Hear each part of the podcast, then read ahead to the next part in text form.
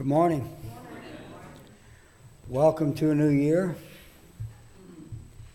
If you would turn your Bibles to the book of Hebrews, Hebrews chapter 13.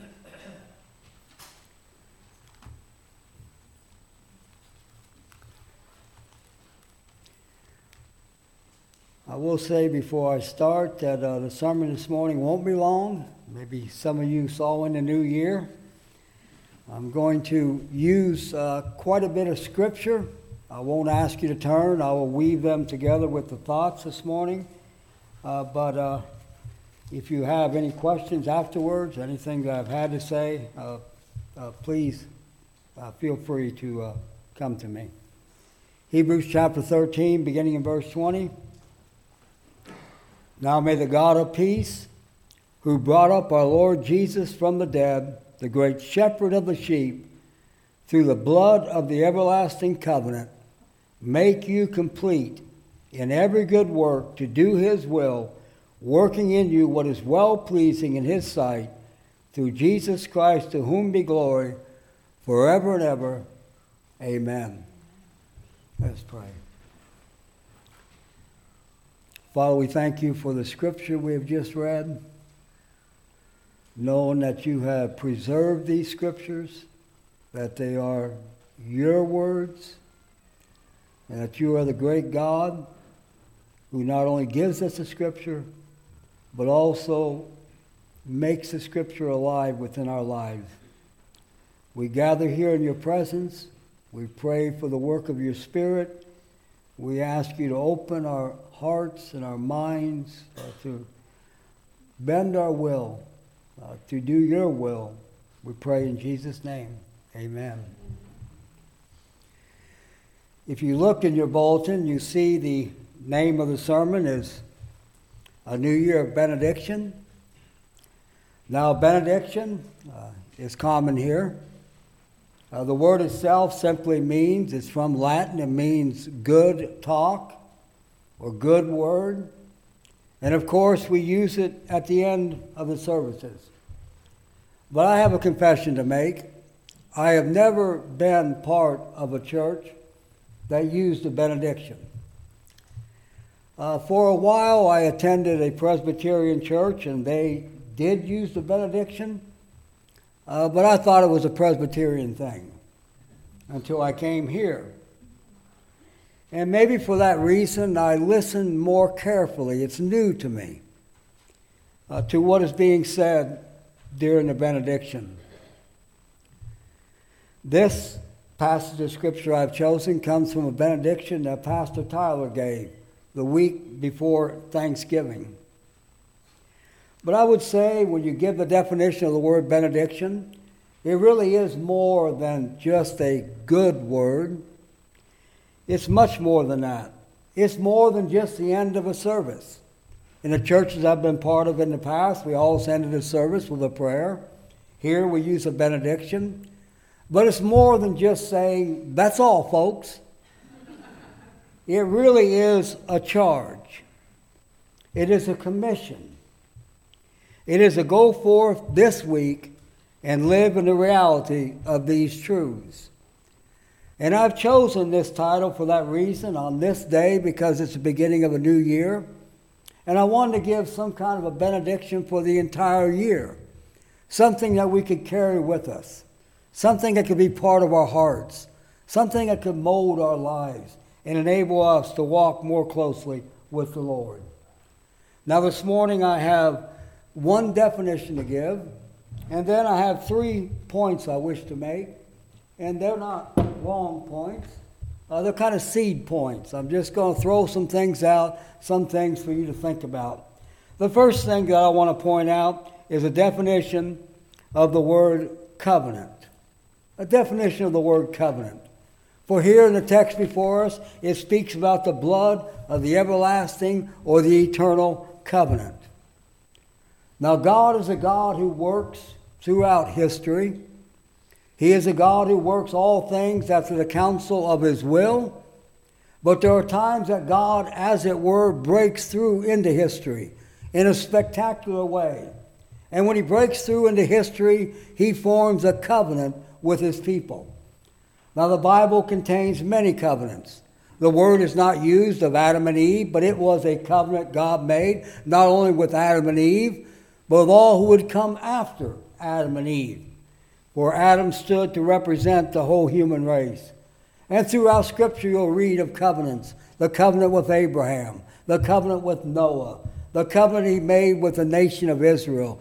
These were all covenants that God made. It is not a contract. I think sometimes we think of the word covenant, maybe we think of the word contract, but that's not the case at all. For it is a work of God. It's not something that we sit down we negotiate with. We say, God, well, what are you going to do? And here's what we will do. It's nothing like that at all. It is God who sets forth the terms of the covenant. It is God who sets forth the promises of the covenant. It is God who sets forth how we are to respond to the covenant. And we are either free to accept that covenant promise or else we reject it. There is no negotiating with God. He, in His great wisdom, His great love, sets forth a covenant, and that covenant is binding upon His people. I would say, in the simplest definition, it is a binding promise from God Himself having conditions to be met. We know as we look at our Bibles, it's divided into two sections. We talk about the Old Covenant, we talk about the New Covenant, but the text before us speaks about the everlasting or eternal covenant. It is the covenant above all covenants. It's the covenant upon which every other covenant has been based that God has ever made with mankind. It is an everlasting and eternal covenant because it began before the foundation of the world. We sometimes think of the new covenant as something that just happened, almost as though it were God's second chance. You know, God made a covenant with Israel, a covenant that they broke. Now God has to come out with plan B. That's not the case at all. For when it speaks about the people of God, it says that we were chosen in Him before the foundation of the world. So, what I'm saying is that it is an eternal, everlasting covenant that was in the mind of God before the foundation of the world, and He's working that covenant out throughout time and working it out even today in our own lives. And it's called an eternal, everlasting covenant because the covenant that will never, ever end. It has its beginning before the foundation of the world. Everything God has ever done in this world is based upon the work of Jesus Christ, who inaugurated this new covenant in his own blood. And it will carry on throughout eternity. We'll praise God for what he has done, even throughout eternity. It is sealed by the blood of Christ. This covenant is sealed by the blood of Jesus Christ. And that's what our text tells us it says he brought up the great shepherd of the sheep through the blood of the everlasting covenant. It was sealed there upon the cross, where the sinless one took upon himself the sins of his people, suffered, and died in their place. Often, when we have the Lord's Supper, we quote from Matthew chapter 26. And what did Jesus say then as he lifted up the cup? He said, This is the blood of the new covenant that was given for many for the forgiveness of sins. It was sealed in the blood of Jesus Christ. And it's a covenant that is received by faith and by faith alone. It's not a covenant agreement with God. God has set forth the terms of that covenant. Christ has purchased that covenant. The terms of the covenant are faith not our own goodness, not our own works, not anything we can imagine or make up. It is a concrete covenant set forth by God, set forth by God, sealed in the blood of Christ. And it's a covenant that contains promises. You can read throughout your New Testament, you'll see promise after promise after promise being given by God but those promises are part of this new covenant, and there are promises that God will keep. For all the promises of God in Him are yes, and in Him, amen, to the glory of God through us. 2 Corinthians 1 and verse 20. God has set forth the conditions of the covenant. The conditions of the covenant are faith faith in Christ, faith and faith alone. But not only that, God has made promises unto the people of God, and not one single promise God has ever made can ever fail. If we are a covenant child of God, purchased with the blood of Christ, accepting Him by faith and faith alone, every single promise He has made to us, every single promise He has made to His people, every single promise He has made to the church, they will be fulfilled. Every single one of them. So a covenant is a binding agreement. We are bound together with God. It is not a contract. God has made that covenant with us. We entered into that covenant through Jesus Christ and through his shed blood. And it's a sealed covenant, one that we can depend upon, that God will always, always, always keep his word. Now, there are three things I wish to say quickly from this passage. One's a little longer than the other two, but not that long. I'm just throwing these out kind of as seed thoughts. But there are three things about God that I want you to see in this passage this morning. First of all, in verse 20, now may the God of peace. And that's the first point. God is a God of peace. He is a God of peace. When it comes to the word peace in the New Testament, we have to look at it in three different areas. And what I'm saying is that, first of all, God is the one who makes peace with mankind. He's the one who makes peace with us. And then God is the one who makes peace between us, bringing together each one of us into the fold of his fellowship. And finally, that God is a God who brings peace within us, within us the peace of God. First of all, the peace with God by nature, in word, thought, and deed.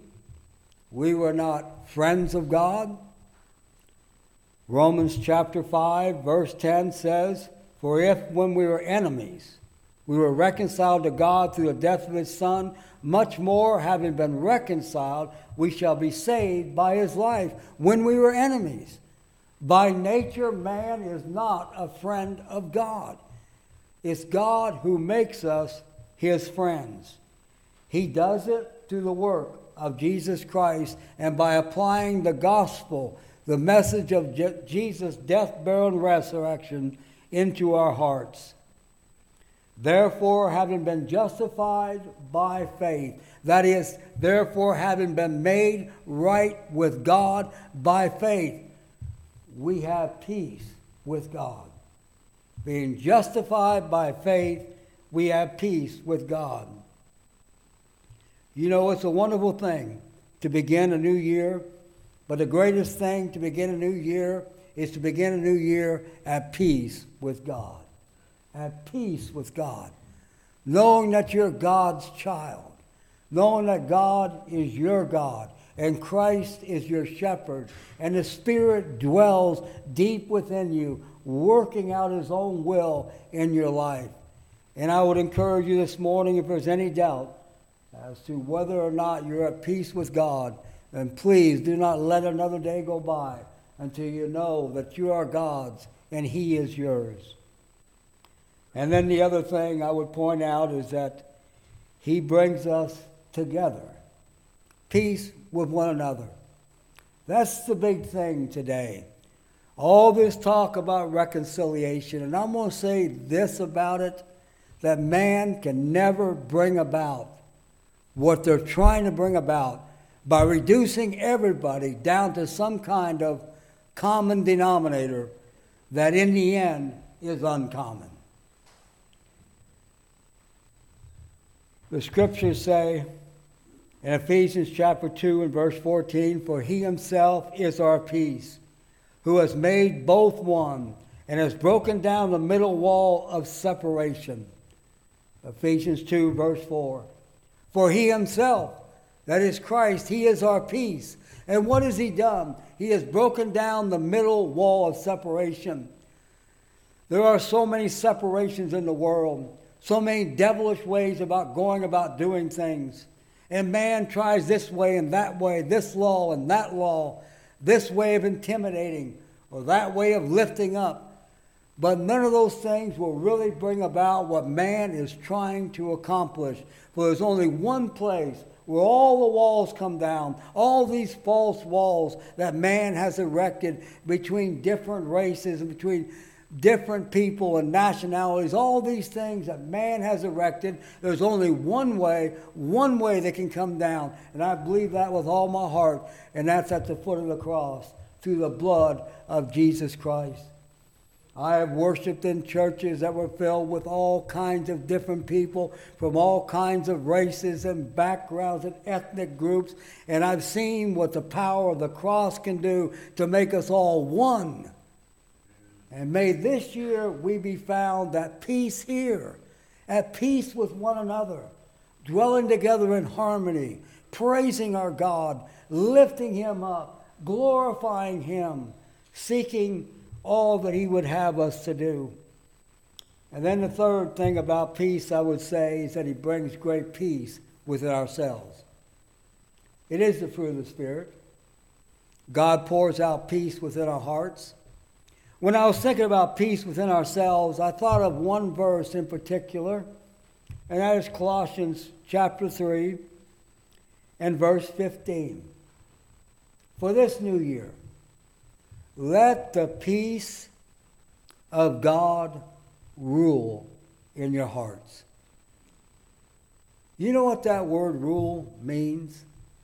It means to be an umpire.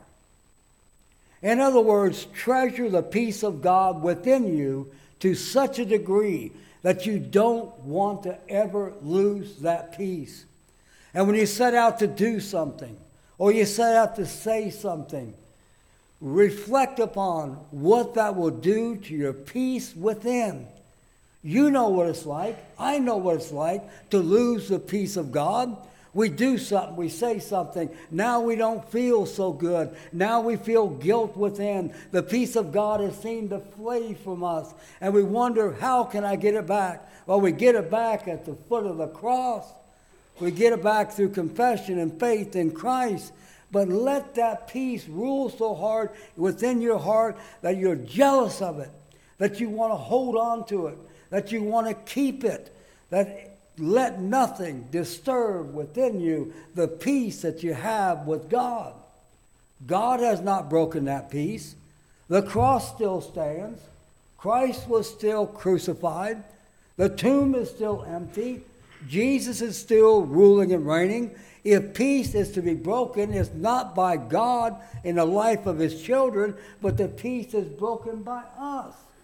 And I don't mean it's broken by us as our relationship with God. I mean it's broken by us within our own hearts. And we rob ourselves of one of the greatest gifts that God has ever given unto man, and that is peace. Peace in this world of turmoil. Peace in this world where everything seems to be flying out of control. Peace when everything is changing at seemingly the speed of light. The society, the world I live in today is not the world I grew up in, for better or for worse, or however you want to take it. But I'll tell you something, I want more than anything to walk with my God through this world and to walk at peace. Not only at peace with God, not only at peace with my brothers and sisters in Christ and my neighbors and others, but also to walk in peace within myself. What people spend so much money seeking after and so many wasted hours is peace. Peace, perfect peace in this world below. And then I want to just say a few words about what this text has to say that God is the God of power. Look what he says again in verse 20. Now may the God of peace, who brought up our Lord Jesus from the dead, the great shepherd of the sheep, the God of power. Now, there are a lot of ways I could go about trying to illustrate the power of God, but here in this text, he points to one thing he points to the resurrection of Jesus Christ. And what I want for you to take from this this idea of the power of God, the one who brought up our Lord Jesus from the dead, the great shepherd of the sheep, is this the very same power that works in bringing up Christ from the dead is the same power that works in the life of the believer. Now you say, how, how can that be possible? Well, I have God's word for it. In Ephesians chapter 1, Paul has a great prayer. It's a run on sentence. It begins in the 14th verse and runs all the way through to the 23rd. It's just one long sentence. Paul's just pouring out his heart unto God, word after word after word after word. I mean, we put punctuation in, but in the original, it's just the whole chapter of Ephesians chapter 1 is only one, two sentences. Verse 1 through 13, 14 through 23. It's only two sentences, a great run on sentence. Paul, overcome by the Spirit, sets forth these great truths that we might understand them. And he says, and he prays for the church several things, but this is the one I want you to hear in verse 19. He wants you to know this. What is the exceeding greatness of his power toward us who believe, according to the working of his mighty power? Wow. The greatness of his power toward us who believe, according to the working of his mighty power. Well, what is that all about? What do you have to say about that, Paul? Well, in the very next verse, he said, which he worked in Christ when he raised them from the dead and seated them at the right hand in the heavenly places. That very same power that raised Christ from the dead. I'll tell you, man has created so many different ways to destroy one another. They have all kinds of ways of destroying life, but only God can bring life. When death occurs, James tells us it's when the spirit leaves the body, and no man can bring that back. Only God can raise the dead. And then he says here that very same power operative in raising Christ from the dead is also the very same power that's at work in the life of the believer. We find that shocking and hard because we know how weak we are. We know how often we stumble. But it's not because power is not available. It's not because it's not there for us. I would say in most cases, and my mind goes to First Thessalonians, not my notes, but he says, do not quench the Holy Spirit. And that word quench means do not put out the fire of the Holy Spirit. And he goes on to say, do not despise prophetic utterances. Other, other words, do not despise what's in the Word. Do not look down upon what's in the Word. Do not quench what the Spirit is trying to do within your heart through His work, even in and through the Word. Take what God says, believe what God says, know that it was sealed in the covenant blood of Jesus Christ, that all the promises of God are yes in Him, in Him, amen. That's something of the power of God, and then I'm going to close just with this. Won't be long. He is the God of potential. He is the God of peace. He is the God of power, but He's the God of tremendous potential. And that is in verse 21. He says He's working within us to do His will. Here's that great covenant God has given. It does have conditions to be met. That condition is that of faith in Him. But it's also, as you look at the word faith, you understand it's more than just saying, oh, yeah, I believe in Jesus. Faith involves a commitment unto Him. We accept not just a teaching in a book, what we accept is a person, a divine person, Jesus Christ. And when we accept Jesus Christ, we accept Him as our prophet He's the great shepherd of the sheep. My sheep hear my voice. They follow me. We accept him as the great prophet, as the great priest who offered himself upon the cross, and as the great Lord over all of us. Faith involves those elements of acceptance. And He's the great God of potential. When we accept Christ as He is, when we seek to follow Him, when we look to Him as the great shepherd. I want to close with just a few questions. What is it within God's will that you desire to change or to grow in this new year? What is it? I sat down, I wrote out nine things. You might have 90, you might only have one. I don't know. I've got nine of them. And I know I can't do it. I know I can't do it alone. I know I can't do it by my own strength and power. I've tried and I've failed. But God is the God of potential. That resurrection power is at work. And God can transform us and change us into different people than we are. And whatever it is you are struggling with, or whatever it is in a positive sense you want to become, understand your God is a God of potential. Your God has not given up on you. Your God is there with you. Lay them before the altar of God. Meditate upon them. Pray over them and pray over them and see how powerful God can be this year.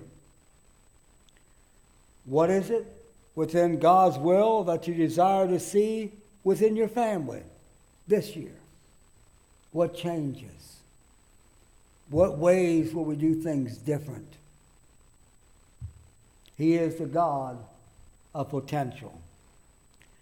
And then I would say, lastly, on the God of potential, what is it for this body of believers at Georgia Plain do you desire to see happen this year?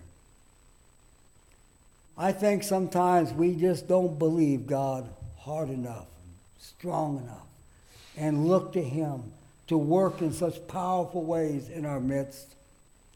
I know here in Vermont it's a hard place for Christianity. I know that we're severely outnumbered. But if God be for us, who can be against us? And I believe in the new year it's time to dream big. I mean, within the will of God, what God has set forth in His Word, what God desires for His church, and to pray over it and to seek God, for God is a God of great potential. You're a covenant child of God, sealed in the blood of God. You have peace with God. You have the power of God available. And there's tremendous potential in your life. We're going to end this morning before I give the benediction with singing the song Amazing Grace. And I chose that song for a reason. Not only because it's a great song, but this is the 250th anniversary of when that song was first used. John Newton used it in a sermon, January 1st, 1773. And that song has been with us ever since. You know, originally it had many, many tunes. The song is British, as he was British, but the tune is distinctly American. It came along some 40 or 50 years after the writing of the words, based upon an American spiritual. So let us sing together Amazing Grace. Thank you.